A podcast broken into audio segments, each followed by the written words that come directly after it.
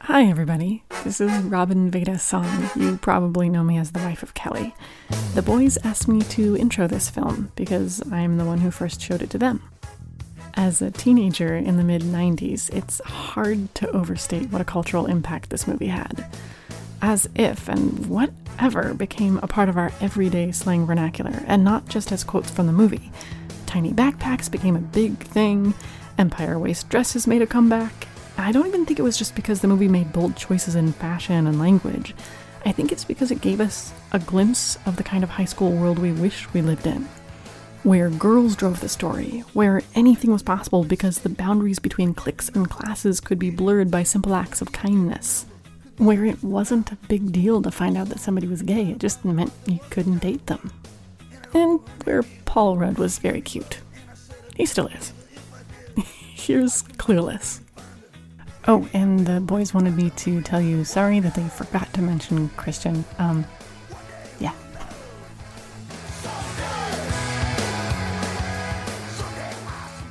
like totally uh where what am where are what am i doing here Like this is a podcast. oh And we are not from the valley, so we shouldn't even be trying to talk like this. no totally actually i am from the valley i was born well actually just over the hill from the valley so um if i'm actually going to talk like i am from the valley i'll drop it down just a little bit right here Maybe you should be more California, just generically, like yeah California. well because i like live on the malibu side of things but like more more pismo beach the burned out part of pismo beach you know i don't have a home but this this nice school is actually helping us out Totally. it's pretty cool totally. No, sorry, I just did the turtle from Finding Nemo. I yeah, lost I- it. you were you were It really, was really gearing close. towards turtle there. Lost it. was good though. Okay. Uh, welcome to Gentleman's Guide to Rom Coms, where we are here, Kelly, Song, and Ryan Graves, to give you a classic. clueless,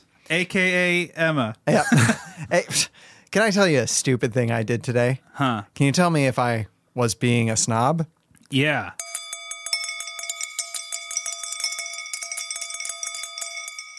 Mmm, snobby. Well, snob or knob is what I'm going to call Snob or this knob. I He's think- got a huge knob. game. Basically, I like Robin was uh, reading this article that was calling Clueless the best Jane Au- Austen adaptation, and I was like. There was something in my brain that short circuited for a second because I was like, surely that's 10 things I hate about you. I'm gonna call you a knob. yeah. Robin, Robin like looked at me for a second. She's like, Think about it. Uh, Take a second. No. And I was like, oh, Damn it. stupid, stupid. now is the article saying it's better than Joe Wright's Pride and Prejudice? No, I think it was talking adaptation i- in the respect of like, let's set this in a different place. Okay. I'm glad this came up because I feel like I can make this tirade that I'm about to go on. I'm going to be really quick about it, but I'm going to go on a tirade for Are just a you hot about to be second. snobby? Yeah. Okay. Am I? s- What? Maybe we Uh, should ask. Am I a snob? Snob or knob? Okay, so the trailer just dropped for Netflix's Persuasion, starring Dakota Johnson. Um, I'll give you a taste of the trailer right here. Your face has matured. Your hair remains intact. Your hair is also suitably appropriate. You still have jam on your face. Now we're worse than exes. We're friends. I have not seen this, so I'm I going in blind. I'm, I'm just going on the tra- tirade, and you can just enjoy my tirade. You don't have to debate me. okay. Popcorn. They're taking a very like. It's still set in Regency era. It's still set. It's still you know the costumes and all that, but Yeah. it's got a youthful vibe that's kind oh, of it's persuasion, but not your granddad's persuasion. Yeah. And that was also, I haven't watched it yet, but that's what marketing wise I saw from the Emma adaptation that has Anya Taylor Joy in it. Mm-hmm. That seemed to be what they were going for. And when I saw that trailer, I'm like, no, it makes sense because that's Emma's vibe. It makes Yeah, total she's, sense. She's 21, and like Jane Austen calls her out for having an easy, posh life at the beginning of the book. Yeah. Persuasion, they take that same tack and they're kind of splitting the difference where they're definitely not going Bridgerton, but they're flirting with Bridgerton because they're doing colorblind casting. And I'm like, I'm not going to complain about that, but it's still a little distracting. Um, but, it, you know, sure, Sure. Henry Golding. I love Henry Golding. I'm not going to say he can't be in this movie. Sure. Cast Henry Golding. Uh, but I'm more upset at the tone that the movie seems to be taking because they're casting, I think, it, Anne Elliot. I get confused with Anne Elliot and Anne Baxter, but the main character, Persuasion. Well, Anne Baxter is isn't Anne Baxter the character from All About Eve? Yeah. So so she's probably not being cast in much these Let me days. just triple check. All About Eve was Eve Harrington starring Ann Baxter. Yeah. Yeah. Yeah. Anyways, yes, Ann Baxter. Um, the trailer of this movie drops and it has a very youthful vibe. Persuasion has not the youthful vibe. It is a very melancholy story, and it is Jane Austen's saddest by far, and it's a very introspective read. And this trailer to this movie, I was like, did you guys just not read the book? Did you read the back? Did you read Cliff's notes? Like, it, Wait, hold on. This person Cliff who makes notes. yeah, was he there giving you notes? Cliff's notes. Well, okay. On on the scale, the sliding scale, as everybody knows, the most useful youthful movie in the world is Camp Nowhere with Christopher Lloyd. uh, the most serious being uh, the Seventh Seal. Yeah. Uh, where where does pr- Persuasion the book like land? Uh, where, If you did a faithful adaptation movie wise, oh, the book, I would put it at like eight. Like, I would, I would take with it. Seventh Seal being a ten. uh, yeah, it's it's more it's even more serious than Joe Wright's Pride and Prejudice, which has a very like Keira Knightley is a very buoyant character, but you don't have any characters like Elizabeth in Persuasion. They're all very like serious and reserved, and that's what makes it so like compelling as a story is that Anne Elliot is quiet and doesn't really express herself and lives with this doubt and regret and we're watching her stew while she's encountering this character who she regretted rejecting years before and you're Right. watching this drama play out this movie seems to be unreserved, unabashed characters. Like that that's not the drama of that story. Sure. Like you're just you're just kind of saying fuck all to what the story actually is.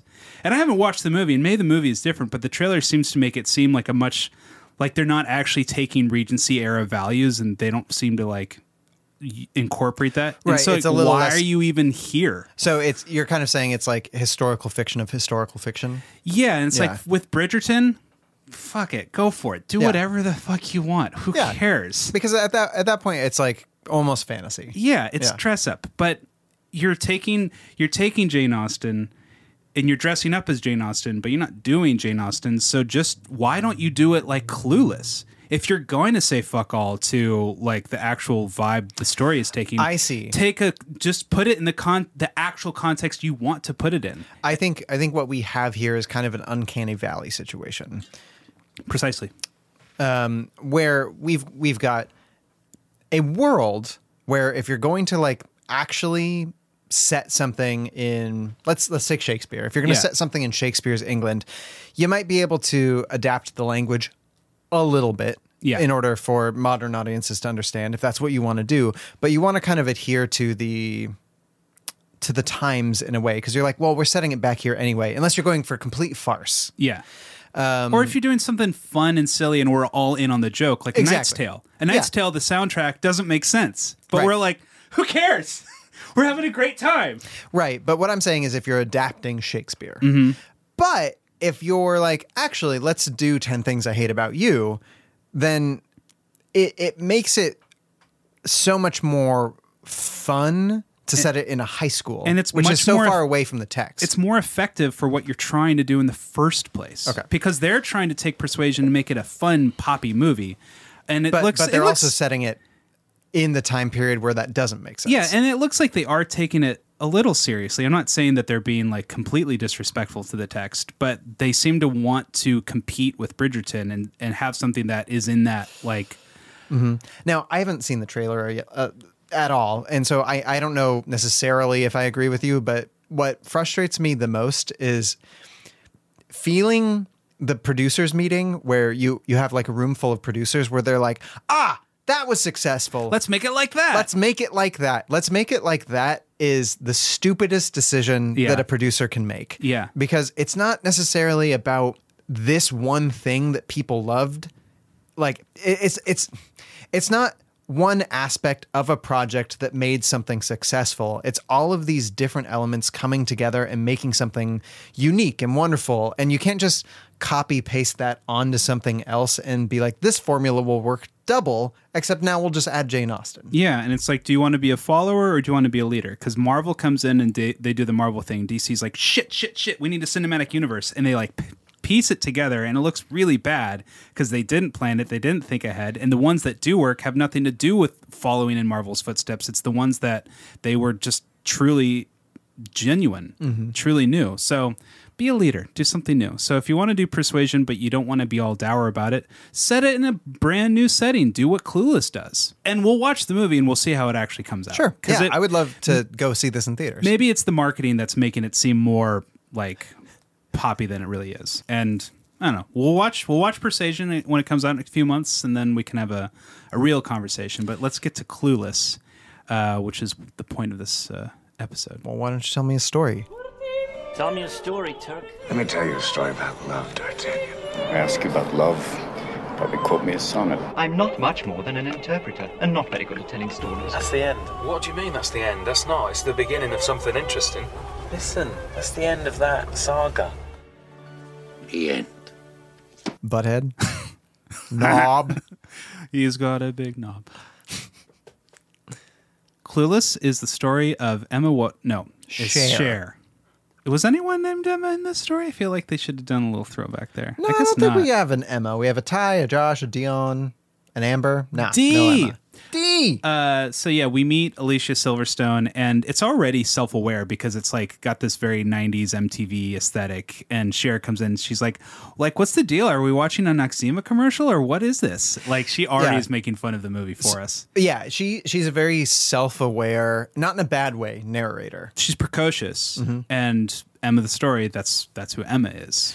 Um, I I I will say that this movie um was turned into a TV show afterwards. I for- used to watch that show. I've never seen it. Yeah. It has some of the same actors, Yeah. but not all the same actors. Yeah, I remember it definitely had Amber in there, and maybe Donald Faison was in there He is, too. yeah. Mm-hmm. Okay, yeah. So is uh, Dion. Yeah.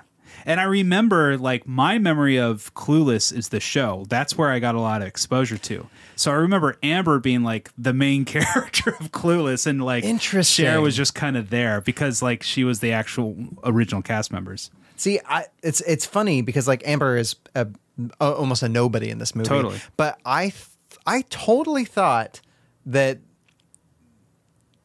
Buffy the Vampire Slayer. Mm-hmm. Okay, uh, that movie came out and everybody was like, okay, this is Buffy the Vampire Slayer. This is fine. But the the TV show comes out and it's like, oh, this is great. Yeah. And so I figured that this was kind of the opposite, where this Right. movie drops and then this TV show comes out afterwards and it's like kind of earthquake aftershocks where it's not as powerful, but it's still there. There was going to be a TV show of Legally Blonde too. That doesn't surprise me. Yeah. And there was, or was there a 10 Things I Hate About You TV show? I think they tried to do something like that. Or there's going to be a sequel. I don't know. I don't know. I don't know. I don't know. Let's ask the TV gods someday. Uh, so yeah, Cher. We meet Cher. She is a teenager living in Los Angeles. She has a very upper crust life. It's Very really upper nice. crust. Her dad is a lawyer. Yeah. Um, and it, it very much paints this extremely vivid picture of teen culture in the mid 90s. And it's a great snapshot of it all. Yes, and and it does live a little bit in this like other world. Robin was telling me that like m- a lot of these phrases weren't used Mm-hmm. in real life until after this movie. Just like Juno. Yeah, yeah, as if like wasn't necessarily a thing, And then it was. and then it was. Yeah. uh-huh. Which and is pretty cool. if you can I ask, i i she has this closet Yeah. uh, that is connected to her computer. yeah. And so she has a bunch of clothes that she can like mix and match on her computer. Yeah. This wasn't a thing. Ma- I mean, maybe it wasn't super richdom, but we just never knew. But if you could, Uh-huh. would you? Uh, if I had the wardrobe to do it, I suppose so. But for guys' fashion, it's not as I, you have to have a certain type of fashion because you You'd have don't. to be a little more eclectic and eccentric. yeah, because you can't mismatch your suits, you know. And I mean, you could in the 90s, I bet. I guess you could. I'd have to dress like you if I had a closet like this. I'm, I'm, I'm pretty weird as far as I know. I think my I think my insult of the day could be like, yeah, your computer mismatch, your wardrobe again. Eh? Ouch. Eh." Ouch. So uh, Alicia Silverstone is 16. Sixteen doesn't yet have her license though, which is scary. Right. And so, but she's driving anyway. And we get to meet Dee, uh, played by Stacey Dash, who's like her best friend who comes from the same upper crustness. Mm. Yeah. And speaking of upper crustness, I have so rarely seen a movie that ign- like has class in it and Mm-hmm. completely ignores it, has popular kids in it who aren't bullies. Right. Like, but all of these characters Like these are the benign mean girls. Like they're not mean. they're, not just mean. Really they're rich. just rich. Yeah. And I, I kind of love that because Yeah. every single one of these people seems like a character, but with far less agenda. yeah, and, And I love that. uh, it just shows us this culture where it's like they don't know any difference. They don't know. They don't have anything to compare themselves to. They've just been rich and they've always been rich. And I love. There's this running gag where we see all the teenage girls are getting plastic surgery throughout the movie. Yeah, yeah, yeah. And They- they have, like, nose nose jobs. Mm-hmm. and chin jobs, and it's just like that's just w- how it works in this culture in this high school. Because it's like that's not the high school you and I went to. Yeah, and ev- but no, no. But every once in a while, we do have like uh, a Breckenmeyer type who is Yeah. the stoner kid. Yeah. and I'm like, well, you don't look rich, but also I don't know if that's because because you're just like a skateboarder, Right. but probably not. Like it's the rich side of town, but maybe there's a couple kids here that aren't rich, but it's like none of that matters. I and I relate to that because I was definitely the poor kid who lived in the rich neighborhood Mm. because all my neighbors worked at Microsoft and my dad was like the one dad. so you who were didn't- relatively poor. yeah, yeah, because like my dad didn't work at Microsoft, but somehow we were allowed in on, in this neighborhood. Oh, okay. Um, but like, they they checked your your your application to the neighborhood and they're like, "Oh, I see you work at Microsoft." And your dad's like, "Uh, I just wrote that I had a Windows computer." But yes, yes, yeah, yeah. totally. But like, I was the one driving around the minivan, and all my neighbors who are my age Uh-huh. were driving around the BMW, and like that's the feeling. So it's like I understand Breckenmeyer's uh, uh, station in life. Let's say he's, and it's it's not something really It's probably a explored. station wagon. Yeah, and it's not really explored, but it is an interesting place where he's at, where he's surrounded by all this high culture, and he's just, you know, the stoner kid. High culture, yes. Rich culture, Right. maybe more. Yeah. But there's it's funny because like um, there's this scene when they're all playing right before we meet Brittany Murphy, where they're all like at PE and they're lining up to hit a tennis ball. Yeah. Not they're not playing against each other, they're just lining up to hit against a machine. Right. And they're all wearing black and white Yeah. and but n- none of it was none of it was like gym clothes. Right. And so I was like I was like what is the director saying here?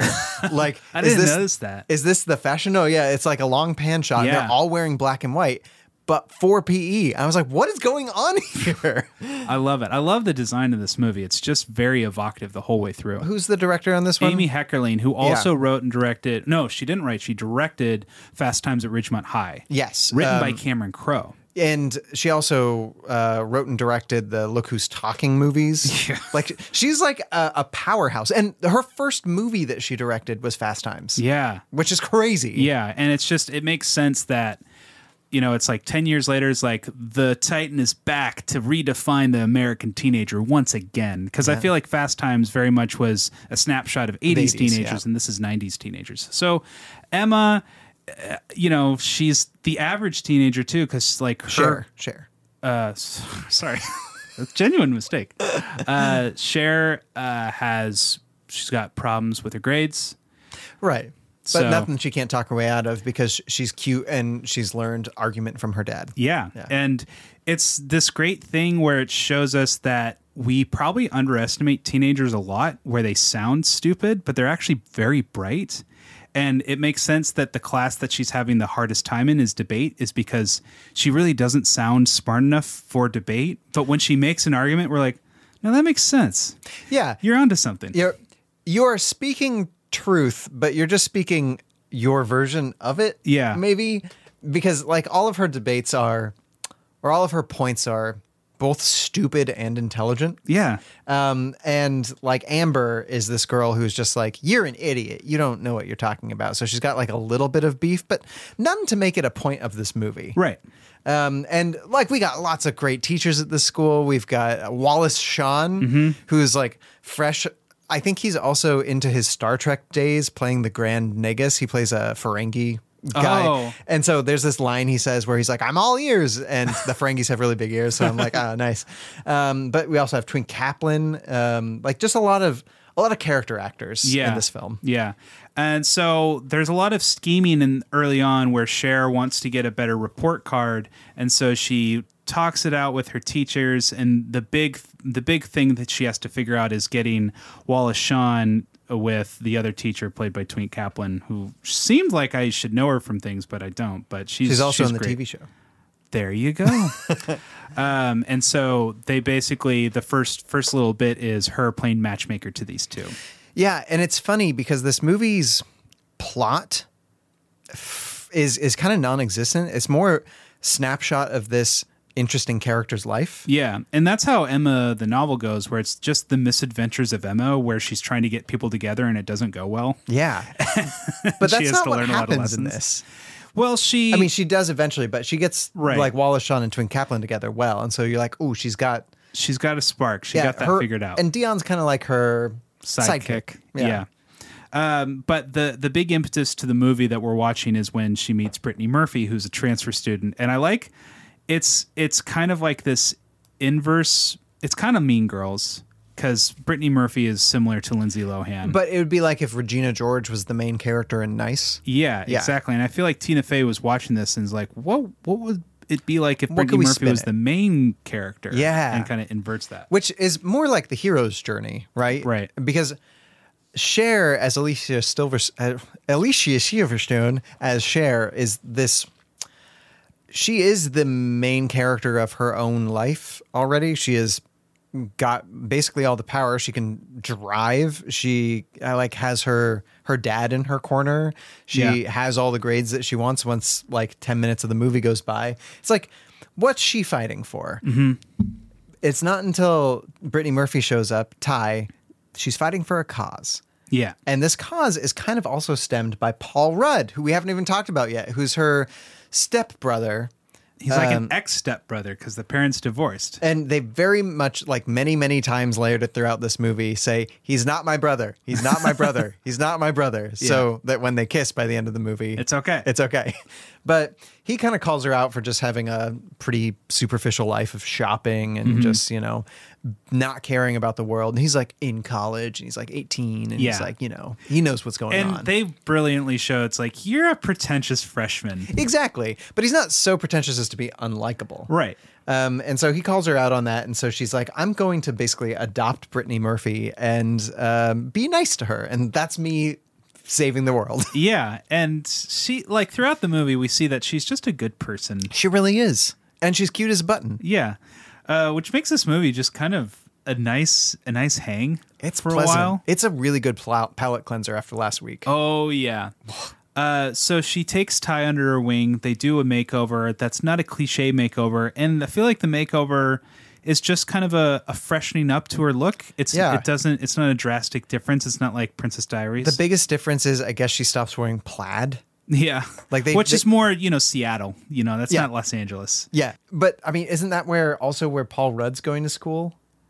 Uh, oh, I can't remember where, where his school was. No, because his school's in town. Oh, is it? Yeah. Yeah, I don't know, but he was wearing like plaid at the beginning of the movie, and she's making fun of him. Yeah. Um, but yeah, so she they basically um, like the other thing is she's like she's got this guy Elton hanging on her all movie, and uh, at the beginning you get all these shots where he's like putting his arm around her, and she's like whatever, it's Elton, blah blah blah, and it's obvious that he's into her. But then he, she, I don't know if she knows this subconsciously or she's just like, I want this guy to stop touching me. Yeah. She's like, ah, I'll get tied together with Elton It'll be great. which is like this is at one point where it's she's like most like Emma because it's like there's no reason these two people should be together. Yeah. But you're just like trying to make it happen. And just like Emma, she's missing all these like Clues. big, big clues, Yeah. which makes her clueless. So Right. And they, they do a good job of dropping the word clueless into this movie where basically everybody's kind of clueless except for the dad yeah, in this film. and that pretty much sums up teen culture. Yeah. I got cut off by a teenager today uh, on the road, and I was I I literally did want to, hey, what are you doing, ah, kind of thing, and the kid I'm didn't walking even. here, asshole. And the kid never even looked at me. I'm like, just look at me, be upset at you. I just need you to acknowledge that you're a dick. and he was just clueless. And it's like, uh, and I feel like in 20, not even 20 years, Jesus, in 15 years, we're like, oh, our kids, like, I know you're, I know you're so smart and so bright, but sometimes, Yeah. you're clueless about this thing. Yeah. And, I- we were too. That's just how it goes. That's just life stage. And and I I love that this movie just kind of sinks into it oh so slow, like you're getting into a hot hot tub where it's just like ah, Mm-hmm. isn't it fun to be clueless for a while? Yeah. just to be amongst these like. Drama queens like Donald Faison's and Stacey Deep. Dash's relationship is like so high school because they're like fighting sometimes, but then they're like real sweet to each other. Yeah. And, uh, you know, he's he's putting on a show all the time. I I don't know. It's just like, And I love that I Cher, love this movie. Cher's totally immune to their drama because she's so used to it and Yeah. knows that it's just teenagers being teenagers. And I feel like Yeah. we got that too, where we're just like, we know this isn't like a divorced fight. Like we know that these fights are silly and stupid. exactly. And I would say that Cher knows she's a teenager and is okay with it. yeah, and she's blissfully living her life. E- Exactly. And who can blame her? Yeah. and then uh, basically what happens is, you know, Elton's like, I like you, Alicia Silverstone. well, let's after make out in this car at this liquor store. I mean, there's there's a bunch of stuff that happens between. There's a lot of rolling with the homies. Robin said that her and her friends used to do that all the time. Well, the the big thing is we see that Ty also kind of has a crush On Mm-hmm. Breckenmeyer. Breckenmeyer, and he kind of crushes on her. But Cher's like, "Ooh, no, no, no! Like that's not your culture. You can do better than that." this is the closest it comes to being like full mean girls Yeah. about it where she's like no no i'm going to show you how to live yeah, and it also does get into the Jane Austen just aspect in the sense of you need to think about your like image like your lot in life and you need to do something better than 2000 a year you need like six you need your darcy income and this is 10,000 pounds a year you you need much more than that and he's like mm and she's looking out for her well-being because it's like she's not super concerned about the relationship she's just concerned about where her social stance would be if she went out with breckenmeyer Right. It's it's benevolent in her mind, but the movie knows that it's insincere. Yeah. Yeah. And that's one of those that's how you write a flawed character Mm-hmm. because Cher it's a flaw, it's an imperfection where it's like your heart is trying to be in the right place, but it's definitely not in the right place. Yeah, but there's there's something about the way that you're trying to squish your heart into your chest where it doesn't quite go there. Yeah. It just goes right to the left. Yeah. And you know, the the the lesson overall is like run your own race. like let people just do their thing. Yeah, yeah, really, because when she steps out of the way, everything just falls into place. Yeah. So she uh her and Elton, Cher and Elton, you know, doesn't work out. Yeah, She's there's- so not interested. There's this crazy great scene where like he is he is being prototypical like like he I, um, he's like right between like molesting her Yeah. and mm, like that all important obviously not getting consent but still going anyway kind of line Yeah, he's definitely harassing her. Exactly. And and he like once she says like no means no, where she Yeah. has to be forceful about it, he's like, fine, whatever. And she Yeah. gets out of the car and he drives away. I love the, her line when she's she's like it's like I, I'll find my own way home. And he's like, fine. And he leaves. And she's like, Wait, Where you going?" Where are you going? it's so real. It's it's such a real moment. Um, and then she gets like held up yeah. and this guy like I love the absurdity of this moment where it feels real in its absurdness because a guy points a gun at her and he's like, "Give me your purse and and you know your stuff." And Yeah. he like wants her to lie down on the ground, which is absurd in and of itself because what she's wearing heels, she's not going to chase you. What is Totally. her lying down on the ground doing? Yeah. um, but she won't lie down on the ground because of her dress and she doesn't want to ruin it. And it's like she's more concerned about her dress, kind of in that moment. Right. It just, it's a real character turned up to 11, and I love it. I don't remember any of the one liners, but I feel like a lot of this movie, what it does well is that Cher's narrating and she just drops these very satirical line readings where it's totally deadpan and she's very committed to it. Yes. And it just just captures the culture and just it, it skewers teen culture, but it also loves teen culture. Like Yes. that's good satire should be Yeah. have love factor here. It's Yes. like these teenagers, they're dumb, but you gotta love them. Here's where Dion lives. She's my friend because we both know what it's like to have people be jealous of us. Girlfriend. And I must give her snaps for her courageous fashion efforts. Hey, Cher. Dion and I were both named after great singers of the past who now do infomercials. This is, this is something that the, I feel like the To All the Boys series doesn't quite understand about teen culture where it's like it, it almost has like a 2000 foot view of teen culture Yeah. and then it stays there where i feel like this has that view of teen culture but then it also like dives down and does a documentary about it at the same time Yeah. like it it has its cake and eats it too because it's interested in it Yeah. whereas they're like teens teens like baking and putting stuff on instagram and old Right. movies right Right. and sometimes there's a weird kid in high school. Yeah. And it's like, yeah, that's, I mean, technically all these things are teen like to all the boys bef- I loved before, but, but y- I, I don't feel like any of these characters are real teenagers. And that's what I feel like satire can do really well is like it skewers a thing where it really pins it to the table for us, where it really like shows us shows it and it doesn't have to say it's it's being it's saying look at this social ill. It's not it's not doing that. It's saying look at this. Yeah. And it's it's and it's it's like it's like a, a diamond where it's like turning it in front of a light and see like, You're like, see see all the lights it's casting "Oh." everywhere look how look how pretty it is but it's weird right Yeah, and so clueless throughout the movie. Again, I don't have a one-liner I can just reel off, but it's it's there, th- omnipresent. I feel I feel like I need to just go watch this movie 20 times so I have that baked into my head, but I feel like an old dog trying to learn new tricks when I watch this movie where I'm like I didn't watch this movie 20 times as a teenager, so I don't Yeah. have it like the lines I have from Mean Girls. but it's also appropriate to be to be that method of comedy of being slightly satirical because that's also how Austin kind of did her thing too, where she's like, "All right, culture, I, I, I like it." Um, but it's also dumb.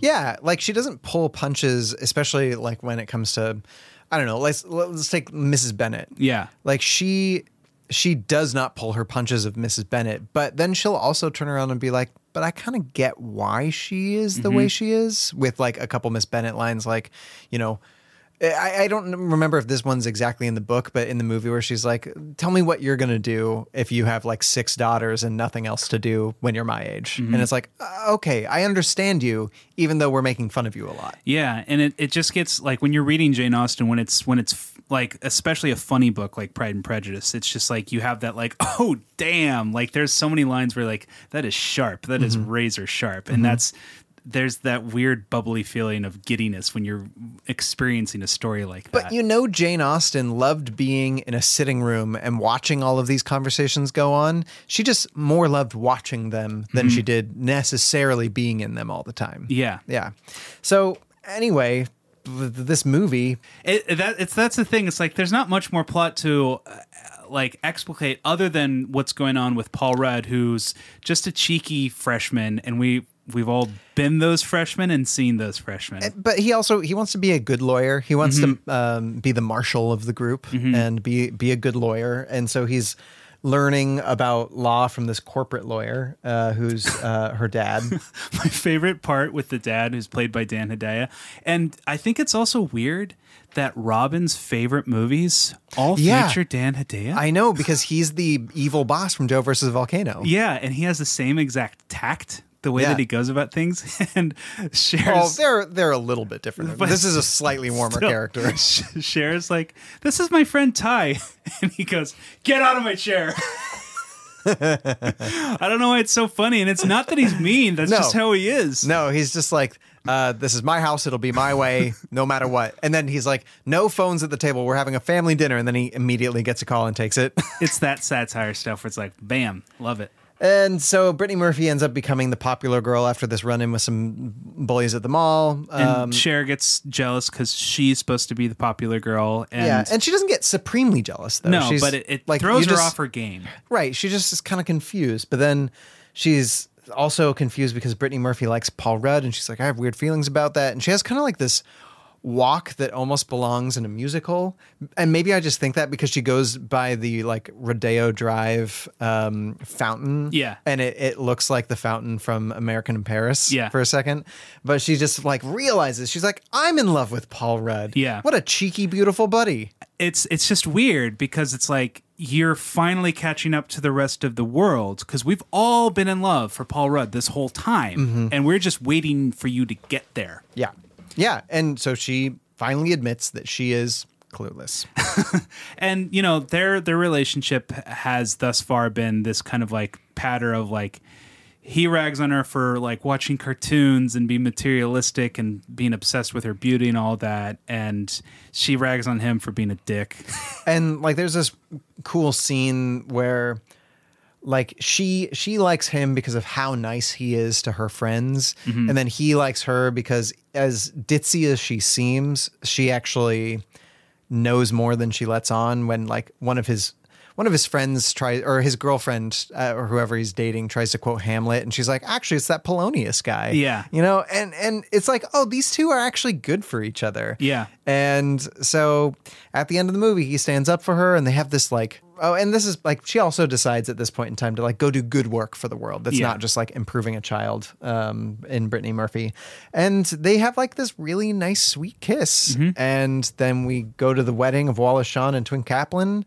And It's nice. it ends in a wedding, like a lot of great rom coms do. Mm-hmm. And we're, I love that Robin was pointing out one of the great things about this genre is that so many weddings happen, and there just happens to be everybody that mattered in the movie at this wedding, even though like a lot of them probably have no reason to be there. Right. You know? And yeah, That's great. Was like Breckin Meyer at the wedding? yeah. Everybody was at the wedding. Like, Yeah, because they're the students. They like the teachers were there, the students were there. It's like we're just inviting all the students from our classes.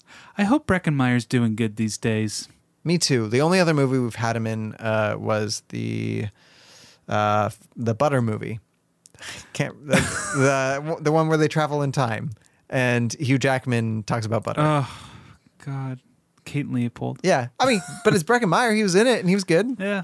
Hope you're doing good. This is a personal shout Looks out like he to has a Breckin beard. Meyer. Yeah. We're looking at the IMDb right now. Uh, I also just love the scene where they accidentally go on the freeway. No, It's chaos. Oh, so good. It's so much fun. And I like that, like uh, you know, Cher and Dee are both virgins at the beginning of this movie, but it's after that that Dee loses her virginity, Yeah. and it's just like, yeah, that's that's that was high school Mm-hmm. where, you know, things seemed very dramatic, and you're like, I've been waiting, but no longer. Yeah, I didn't have totally. sex in high school, so I don't know what I'm talking about, but I I wanted to. but I, but I heard it was great. I had a lot of friends, had really good times. I had a lot of near death experiences where I was like, man, it would be great to have sex right now. Afterwards. You know, reaffirm my commitment to living. and that's the movie. That was great. yeah, it's it's a big ball of joy. What what would you give this movie out of five? I mean, frankly, I would still just give it a four out of five. Um, I would. Um, I reserve my fives to be basically Star Wars movies these days. but it's definitely worthy of the Blu-ray shelf, and would be top shelf for me. Basically, it, I feel like I should have tiers of shelves where you got your top shelf rom coms, the way you have top Mm-hmm. Sure. shelf liquors. Sure. I mean, we started like anybody who's listened to the first episodes recently and now just jumped to these, and you're like, wow, your guys' format is really different. we used to do tiers. Yeah, I and this would- is definitely top tier. I would say top tier. I'm gonna call it top shelf rom com. Definitely top shelf rom Mm. com. it's a more expensive rom Mm-hmm. com on the shelf. Definitely. Yeah, I'm I'm uh, up there. I think I might even. I, I'd give this like a 4.25, 4.5, somewhere Yeah. Mm-hmm. in there. I really liked it. And this is only my second time watching the movie. I'd watch it again. Yeah, and I really like that Robin showed it to us. Yeah. That was like m- my best introduction because when it's- someone comes to you and says, This movie is important to me, I'll give it more, I'll pay more attention. I try and pay attention a lot. Yeah. But like, I feel like I had the best intro to this movie. And so this rewatch, I was like, I know what I'm getting myself into. I know I'm going to enjoy this. And I was able to see a lot more things because I knew what to expect and what was coming at me. Yeah, this movie feels layered, like things, like like a Mean Girls, where it's like uh, it it bears rewatching, and Mm-hmm. each time you rewatch it, like you might you might not have the biggest laughs again, but you'll notice more, and you're like, oh, that thing. There's yeah, a that- lot going on, like the the girls getting all their nose jobs throughout it. Yep. There's a lot of just active, like you can tell that Amy Heckerling really knows what she's doing. Yeah. it's Yeah, yeah. unfortunate because she has a lot other flops that we'll probably have to watch too. But Oh, really? she Other made flops, a movie. You said. Uh, remember we were talking the other day. I'm like, you know, all the high like the high school teenage vampire lovers movies. You're like, yeah, Twilight. I'm like, there was other ones, and I couldn't Mm-hmm. Yeah. roll the roll them off my tongue. But there's also a movie called Vamps, which she directed, starring Alicia Silverstone and uh, who was the A recent movie? yeah, it came out in 2010. Um, Kristen Ritter. It's Oh. Kristen Ritter and Alicia Silverstone as like sexy vampires. I mean, that sounds like something I'd watch. Yeah, didn't do well at the box office, but we should watch it. Yeah, no, I mean, let's put, make sure it's on the list. yeah. Okie dokie. Well, I think that'll send us on over to tropes. Let's see if we can find any that we're clued into. And we're back with trope talk. It's like dope talk because Ty is technically a stoner in this movie.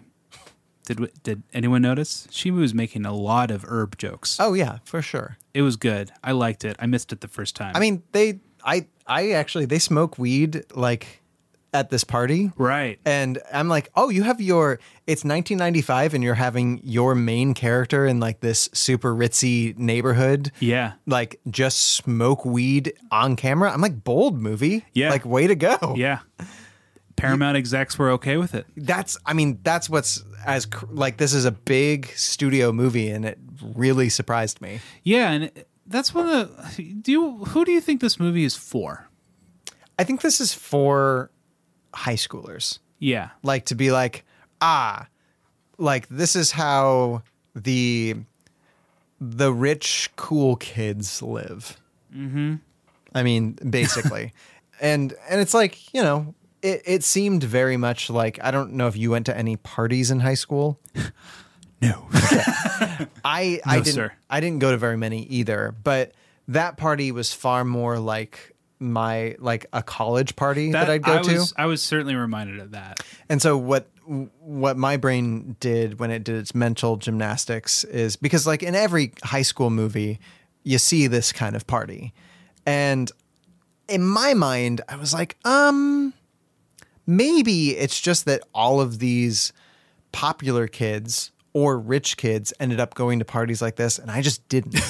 Yeah. You know, like so I believe they exist. I just wasn't going to them. the the parties I went to looked more like the Mean Girls parties, the Halloween party that she has, where it's Oh, the the Doesn't Halloween seem party, as yeah, but raucous. I was thinking of like the later one where it's just a bunch of people in a house like drinking a ton. yeah, Uh, I just never went to that one. yeah. They didn't ask me. Yeah. Well, it's fine. So, do you want to know what the trope is? Yeah, So the trope today is barely available love. yeah. Okay.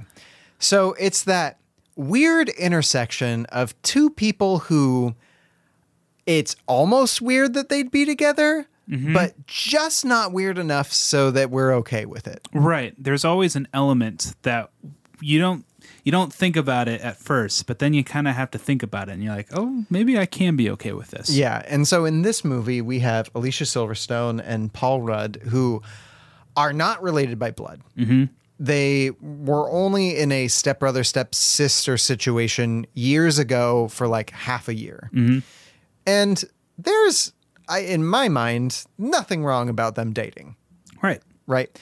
But it was it's a it's a it's so close to a bl- brotherly sisterly relationship that that like some people might think it's weird. Yeah, you could also have the Royal Tenenbaum things of adopted siblings falling Mm-hmm. in love, which also feels really weird. When, but when you really think about it, it's not that weird. It's not that weird, but there is this like taboo-ness to it where it's like like you're living in the same house and so the the availability of like getting together is is tense and right there. Yeah, And so if you never thought about that as a as a couple of people, then you're probably lying. yeah, But the fact that it does happen in this movie or in Royal Tenenbaums makes it like I don't know, just uh, it adds a little bit of spice to this relationship because Yeah. what if he was just like a guy, like a college student, Yeah. who was living at the house, Yeah. because he like had like an internship or he was Right. living like down the street and he was just always there helping. there wouldn't the be dad. much drama, and there wouldn't be like if she was attracted to him, then he would be a romantic figure right away. But he's not. Right. He'd he'd almost be like an older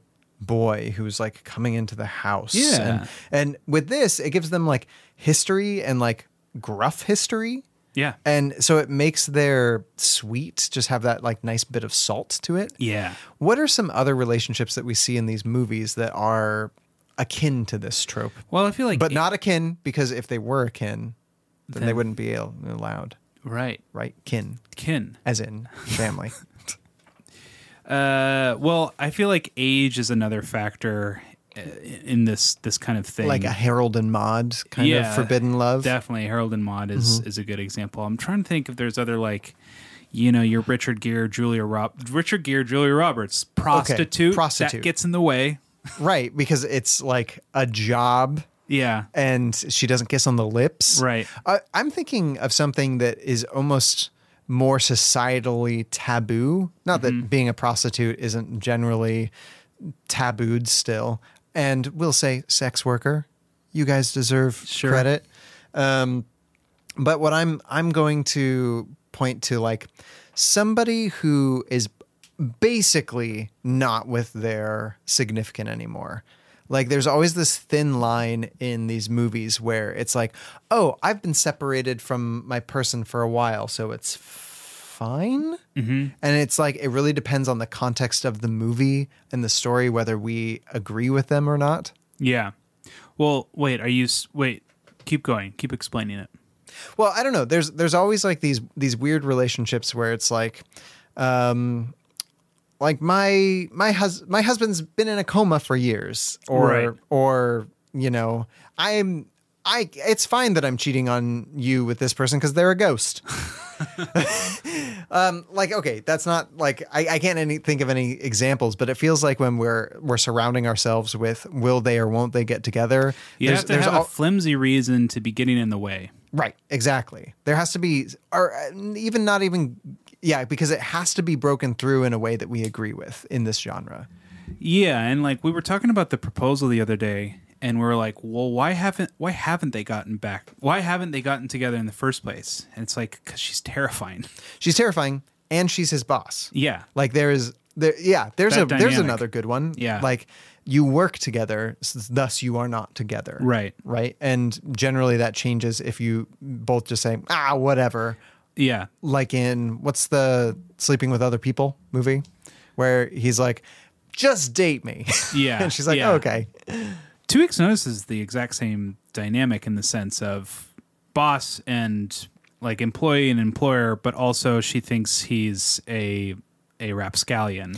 Right. But very, very specifically, they don't get together until after they break up.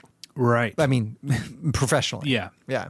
Break And- apart. And so there's there's just something to this genre that has a if if there is a little bit of a reason why we shouldn't be together, Yeah. that means that it's more interesting when they do. Like you brought up Knight's Tale earlier. Mm-hmm. The these two characters, we know that they really shouldn't be together class wise because Right. she is way in the upper crust and he's way in the lower crust.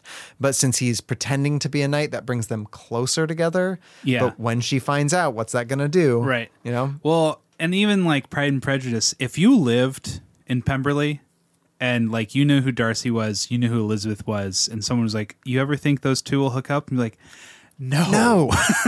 No. That would be a terrible idea. Well, because she she lives in Longbourn, which is a much smaller house. you can't do that. yeah, but he makes it work. The heart wants what the heart wants. He says, "No, aunt, you can't marry Elizabeth because I am." Don't bat your Judy Dench eyes at me. I, sh- I don't think Judy Dench in that movie is the person to bat eyes. I think she'll she points fingers and gets huffy mm-hmm. and says, "I would be really." I would have been proficient at music if only I had I will done say music. I will say if anyone's going to lecture me, it's going to be Judy Dench. I want Judy Dench to lecture me. Yes, like if if I wasn't living up to my potential, I feel like she could get me there. Yeah. Yeah. Please yell at me. Judi Actually, I need Dench. that now. Judy, Judy, help. I feel like that should be a website, yell at me judydench.com. And it's just a video of Judy Dench being like, We saw what you did.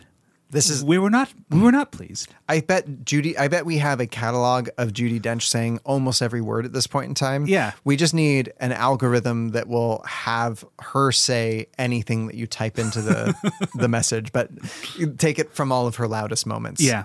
All right. I think you should get a new job. Well, it's settled. That's our trope. Uh, Judy Dench is terrifying. So that settles it. Yep, that settles it. Uh, I think it's time to go over onto the Patreon corner. This This is me shuffling my feet. This is me doing uh, a soft shoe. So uh, it's uh, June, and we've got a June poll. Our Patreon listeners can pick the next movie that we watch, and we've got a cascading array of choices out there. Yeah, it is. It is probably our most. Diversified votes. Yeah, we have uh, 51st Dates in the lead, followed very closely by Mystic Pizza, followed very closely by 500 Days of Summer, followed very closely by Summertime. So y'all should vote and get on there. I mean, I don't know where I want you to be swayed. Like, I'm now more curious to watch Mystic Pizza more than anything because it's got so many votes. It's 2nd and it's like, oh, maybe I'm maybe there's something I don't know. I l- I've only seen it once, but I love the world of Mystic Pizza so much that Hmm. I really want to watch it too. But it's I mean it's second right now, Yeah. and we only do two movies if there's a tie. Yeah. So I don't know, you guys, jump on there, make the tie happen. Uh, Gilmore Girls is up. It's up. It's up. Enjoy it, Gilmore Girls. Gigi. It's up. I That's all promise. we got to say. Next up on deck is Speed. We're going to do Speed. Love Speed. Keanu Love Reeves. Speed. Sandra Bullock. It's appropriate. Sandra Bullock. She's our queen. So Yeah. we have to do Speed. And Keanu, he's in a couple rom coms. Yeah. He's He's, he's also in The Lake House. yeah, he's a with dish. Sandy B. He's a dish. That's a Oh. good thing, right? Oh, Is it yeah. good to be a dish? I mean, unless you're a broken dish. What do you what do dishes do when they're hot men? Oh, like it's the, it's like You- a hot plate. Yeah, you serve something up hot oh, on a dish. okay. Okay, that's why hold he's a on. dish. Wait, if you're a dish though, and you're serving something hot on it, I'm oh, he's serving something hot, which is his love. Yeah. I thought you were putting a hot thing like Keanu Reeves on a plate. No, no, it's a hot dish. Okay, Yeah, I I, I would want to eat some, something off of him, right? Because Hmm. Yeah. that's what the he's dishes kind do. of hairy, like me. I don't Well, know. Not in that s- part in the Matrix where they're like, he's like, "Why do my eyes hurt?" And Morpheus is Wait, like, so you very you know, spec- he's- that that's the You- scene I would want to eat off of him. You specifically want When he was having, shaved and having shorn. been in a gel Yeah. Mm-hmm. for a while f- for the consumption of I his figured they energy. cleaned him up w- really good there. you want no eyebrows, Neo. Yeah, I want brand new, never been Ba- used. You want baby skin, perfect hot dish, Neo. yeah, there we go. So that's the next one is speed. After that, I would want to have a on-air production meeting. Do you think would you be interested in doing a commentary, a movie commentary? I would love to do a movie commentary. Your pick. We'll choose a rom-com. We'll do a commentary for. Do we want it to be a one that we love or one that is goofy? I think and- it should be one that we love because I think I think we could bring a lot to the table of explaining why we love it so much and be like, look at this scene. This is why we're commentating on it because of this scene, and then this part happens, and I look feel at like that. I feel like people have made a job out of this because it works really well in movies that aren't good. Because we'd want to pause and be like, the reason why this is so cool is this, but then the movie's going to keep playing. Yeah, that's. I mean, if you watch if you watch other DVD commentary tracks, I get frustrated because I'm like, you guys, you just You keep talking about the scene before. Talk about this one. I'm looking at your shelf. What about Vampiros Lesbos? Oh, yes. The masterpiece of Vampiros Lesbos demands a, a commentary track. No, I think it'd be fun if we did something like Notting Hill because we could really, like, we've already Oh, yeah, talked yeah, about yeah, yeah. Notting That might be Hill, a good idea. But it would be nice to have a new conversation about it in a new context. Well, so we've got Gilmore Girls. We've got uh, the poll. Kelly, what'd you write about this week? This week, my essay was about Star Trek. Star Trek. I have now seen the majority of Star Trek. Mm-hmm. And some of them I've seen many times, some are new to me. And n- there is a there is a swath of difference between n- new Trek, middle Trek and old Trek. Like Yeah. there there are some pretty clear delineations in storytelling and then there are a lot of things that connect them as well. And I just have a lot of feelings about it. And so I think what I'm going to do is just, or I think, I think what I've done is basically vent those feelings into the ether. And it's mainly good things, but it's also kind of summarizing why I go to Star Trek as a place. Why why I love going to that world of Star Trek. And I think different people go to it for different reasons, but um, there's a love that I have and I feel like I am rewarded so much through Star Trek. And so it's kind of like a love letter to what I love, but also sometimes what I miss. There's just a lot of feelings involved. That's how I feel about Star Wars. It's definitely that's how that's what Star Wars is for me. Yeah. Um, I feel like the '90s. What a time it must have been to be a Star Trek fan in the '90s, like '97, where you've got all these movies coming out. You've got Next Gen has come out. You've got Enterprise going. You've got or Mm. DS9 going. No, so you had actually um, by that point in time, I, I, your perfect years are, are definitely in the '90s because Yeah. you have uh, next gen, Uh huh. and then overlapping that by two seasons is DS9, Uh-huh. and then overlapping DS9 by two seasons is Voyager. Voyager. That was what I was and then thinking. right after that you have Enterprise. Yeah. And so, mm, and Enterprise was not received as well as the first three. Right. But the last season I've heard is really good. It's the the one that I've not seen. Right. Um, but, still, so much content. and and today it's kind of like a renaissance Yeah. because um, you have disco, you have uh, lower decks, you Mm-hmm. have strange new worlds, you have the like new Janeway cartoon, and Oh. so there's uh, and, and like Star Trek animated, I believe is is doing something new. Um, and that's like TOS episodes that they animate. Oh, um, and so like there's a lot coming out, and I even think that there were a couple that were canceled, but they're going to also make a couple more now. And so there's a lot of Trek out right now if you're a fan, and I have opinions about some of it, and I love some of it. Yeah. So it's a it's a weird mixed blessing and curse because the more you add on to it, the more you dilute the thing, but you also have the potential to make it rich. great because it's like if all you had was just the original series and that's all you had, it was still pretty great. But it's like, guys, next gen. Just imagine what it can be. Yeah, yeah, yeah. Because like next gen is classic, but not without its flaws. Sure. But it's it also has some of the best of what Star Trek is. Exactly. Yeah. Um, I love it. Uh, if anything, you guys should watch more Star Trek. Speaking of sci-fi news, did you hear that Neil Patrick Harris was going to be in the new Russell Date? Russell T Davies is coming back to He's Doctor back! Who, and he's bringing Neil Patrick Harris along with So him. funny. Like I, I was like, but he's not British. They won't let him in. There- there's American actors in I there. know, I Andrew, know. Oh, well, no, Andrew Garfield's British. He just plays an American Spider-Man. Hey, I'm Phil Spiderman. Yeah, I'm very excited. Uh, it's a good time to be a geek. It is. Uh, well, uh, let's let's jump into letters. Hey, Flo. Huh? Mail come. Got mail for you. Oh, Pete, you've got me on. You send me a letter. You've got mail. Uh, letters today is very brief. It's just Janu has, uh, uh, you know, good friend of the show, Janu, has sent us a uh, a, a prompt on uh, Instagram. She basically said, she loved Patrick Dempsey and Enchanted, and we can just go to hell. No, she didn't say that. No, she was very nice about it. Um, but I, I get it. Like, there's an appeal to Mr. Demps. Mm-hmm. He he wasn't for me, but I I get it.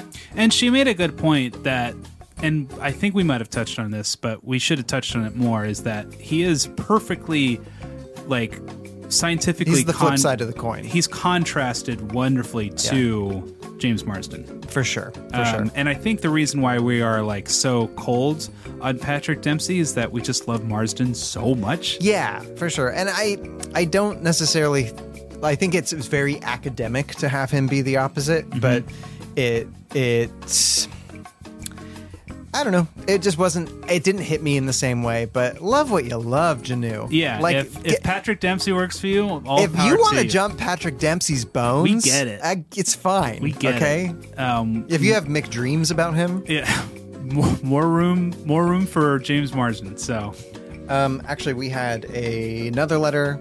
Completely forgot from Claire. She wanted to ask, uh, or she asks, who does your guys's uh, s- segment drops? Kelly does. Uh, you've done a couple too. I've done a couple, but Kelly's really good at them. yeah, I, I did them for. I've done I've done most of them, but Mm-hmm. the ones uh, you've actually picked up the s- the the sword recently, and you did the golden sword I award. did the Golden Sword. I That's did Ryan's Sn- voice in there. I did Snobby. Um, it- like my challenge is like, okay, I gotta be as creative Kelly. So mine, I feel like mine are weirder, and you're more like have more effort put into them. yours yours feel okay this is the difference though i i basically just combine a bunch of like elements that you and i both know about Yeah. and turn them into a segment drop Yeah, um and what you do is you're like no i'm gonna create an entirely new thing yeah. mostly with your voice although i did that with robin's voice I too love because she did Hot the Bellamy. she, she's the voice behind hot bellamy it's so good because like the first time I heard, it, I'm like, how did they get a professional actress to do that? Like, and it's because my wife's a professional actress she was so good, and she is so good. And, I mean, I shouldn't be surprised by it. But your wife, um, your wife did uh, vocal work for Robin's movie. Yeah, I need to get her to do s- more singing. Yeah, your wife has a fantastic voice too. and you can hear it right. No, I won't be able to convince her to do So, it. but that'd be Claire, good. if you're looking for anybody to make drops for your podcast, reach out if you have one. uh, yeah. So speaking of my drops, I might as well just ask you now: Who are you going to give the Golden Sword Award to? A blessing from the Lord. God be praised.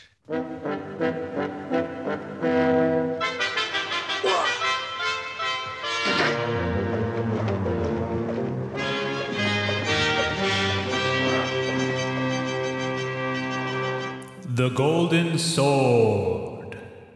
I think I'm going to drop it off to Donald Faison's Scream.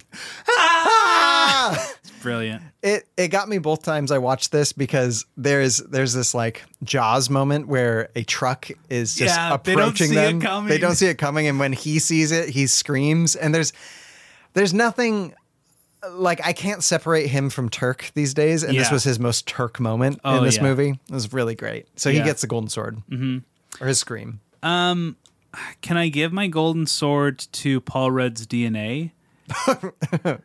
His double helix. like, what do you mean? I just feel like this is where, I, like, he still looks like the Paul Rudd in this movie, like today. Like, if they needed to do Mm, oh, clueless yeah. Mm-hmm. reshoots, they could with him. Yes. Yes. It'd be very easy. I I do think he he hasn't. There's something about him in this movie that feels like he's the Stretch Armstrong version, though. Yeah. Where like you could you could at that point in time his face was still elastic enough that it could have gone anywhere. Right. But it it just decided to stay where it is and get more definition. Yeah. But God damn it, he's charming. He's a beautiful man. Yeah. And you're right. His smile might be the best smile in Hollywood. Mm. Yeah, it's real good. Yeah.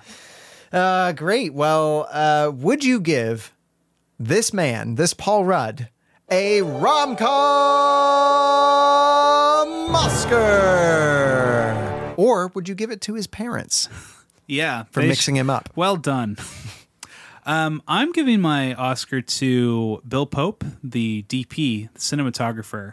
I love the way this movie looks. Mm. Me too. It's got this very like bright and poppy, super saturated look without looking super saturated. It, it there's something about it that feels Southern California. Like Yeah. it just feels sunny. Like if you look at the grass, it's this lush, vibrant green grass, Mhm. and their skin tones just look gorgeous. The yellows and are super yellow. elegant, and her yeah, that first costume she's wearing, that first outfit. it He's really like teal and pops. orange. Get out of here. Yeah. It looks fantastic. So Yeah. cinematography, well done. It was great. Um, I think I'm gonna go with best writing. Yeah. in this because I, I don't think it's like the greatest story ever told by any stretch of the imagination. The, the story's whatever, the plot is whatever. But for all of that, it somehow captured my attention in such a unique way where I. eh, Okay, it's you, you know there's some people who love a score to just like wow them in a movie. Yeah. Um, and then there's other people that say, no, the best score is the one that you don't notice. I like scores to wow me, but the dialogue, like it, it all only stood out in the times that it was supposed to. Yeah. And, and the other times I was, it was sweeping me away so much so that like if it was a Shakespeare adaptation rather than Jane Austen, I'd be like, I understand all the words you're saying and I Right. didn't have to think about it. Yeah, Even though they were words I don't use very often. Totally. Yeah. And it feels fresh. Even even now, the movie feels fresh. It doesn't feel it does feel like a bit of a time capsule bull, Sure. but it doesn't feel like it it doesn't feel creaky.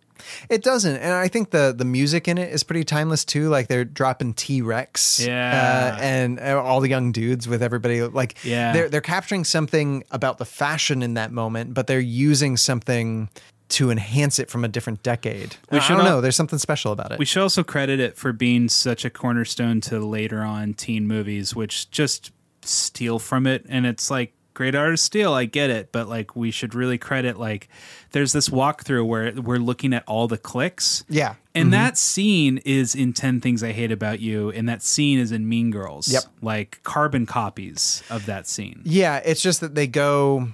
I, I think the reason why they're successful in those two movies and the reason why you brought them up is because they do different things with those scenes. Like the Yeah. reason why they do it in Mean Girls is because, like, she has to get to know all of these different cliques that will be fighting later. Yeah. basically. And we get an anthropological view of these clicks. Exactly. Whereas in this one, it's more just like those are those people, those are those people. We're the popular people, and now you know them. Yeah. And it's more like an introduction. So it like set up the trope Mhm. in a way that like other better other of the artists that stole from it, the better ones knew. Well, I have to do something fresh with this. Yeah, and I kind of like I kind of like Ten Things I Hate About You more than Clueless, but I'm now recognizing the mastery of Clueless. Yeah, uh, for and sure. Ten Things I Hate About You saw Clueless and like we could do that, I- and they did their own thing. I think I feel the exact same way. I think I like 10 things a little bit more than this, but not for any glaring reasons. Yeah, I, I just respect Clueless more, much more. Now, yeah. Yeah, Do you respect me? I respect you so much. I need to know who you'd fall in love with. Are there any circumstances in which uh, the two of you might be more than just good friends? The truth of it is, I loved you from the first second I met you. But mostly I hate the way I don't hate you. Not even close. Not even a little bit. Not even at all. You have bewitched me, body and soul, and I love and love and love you. I know.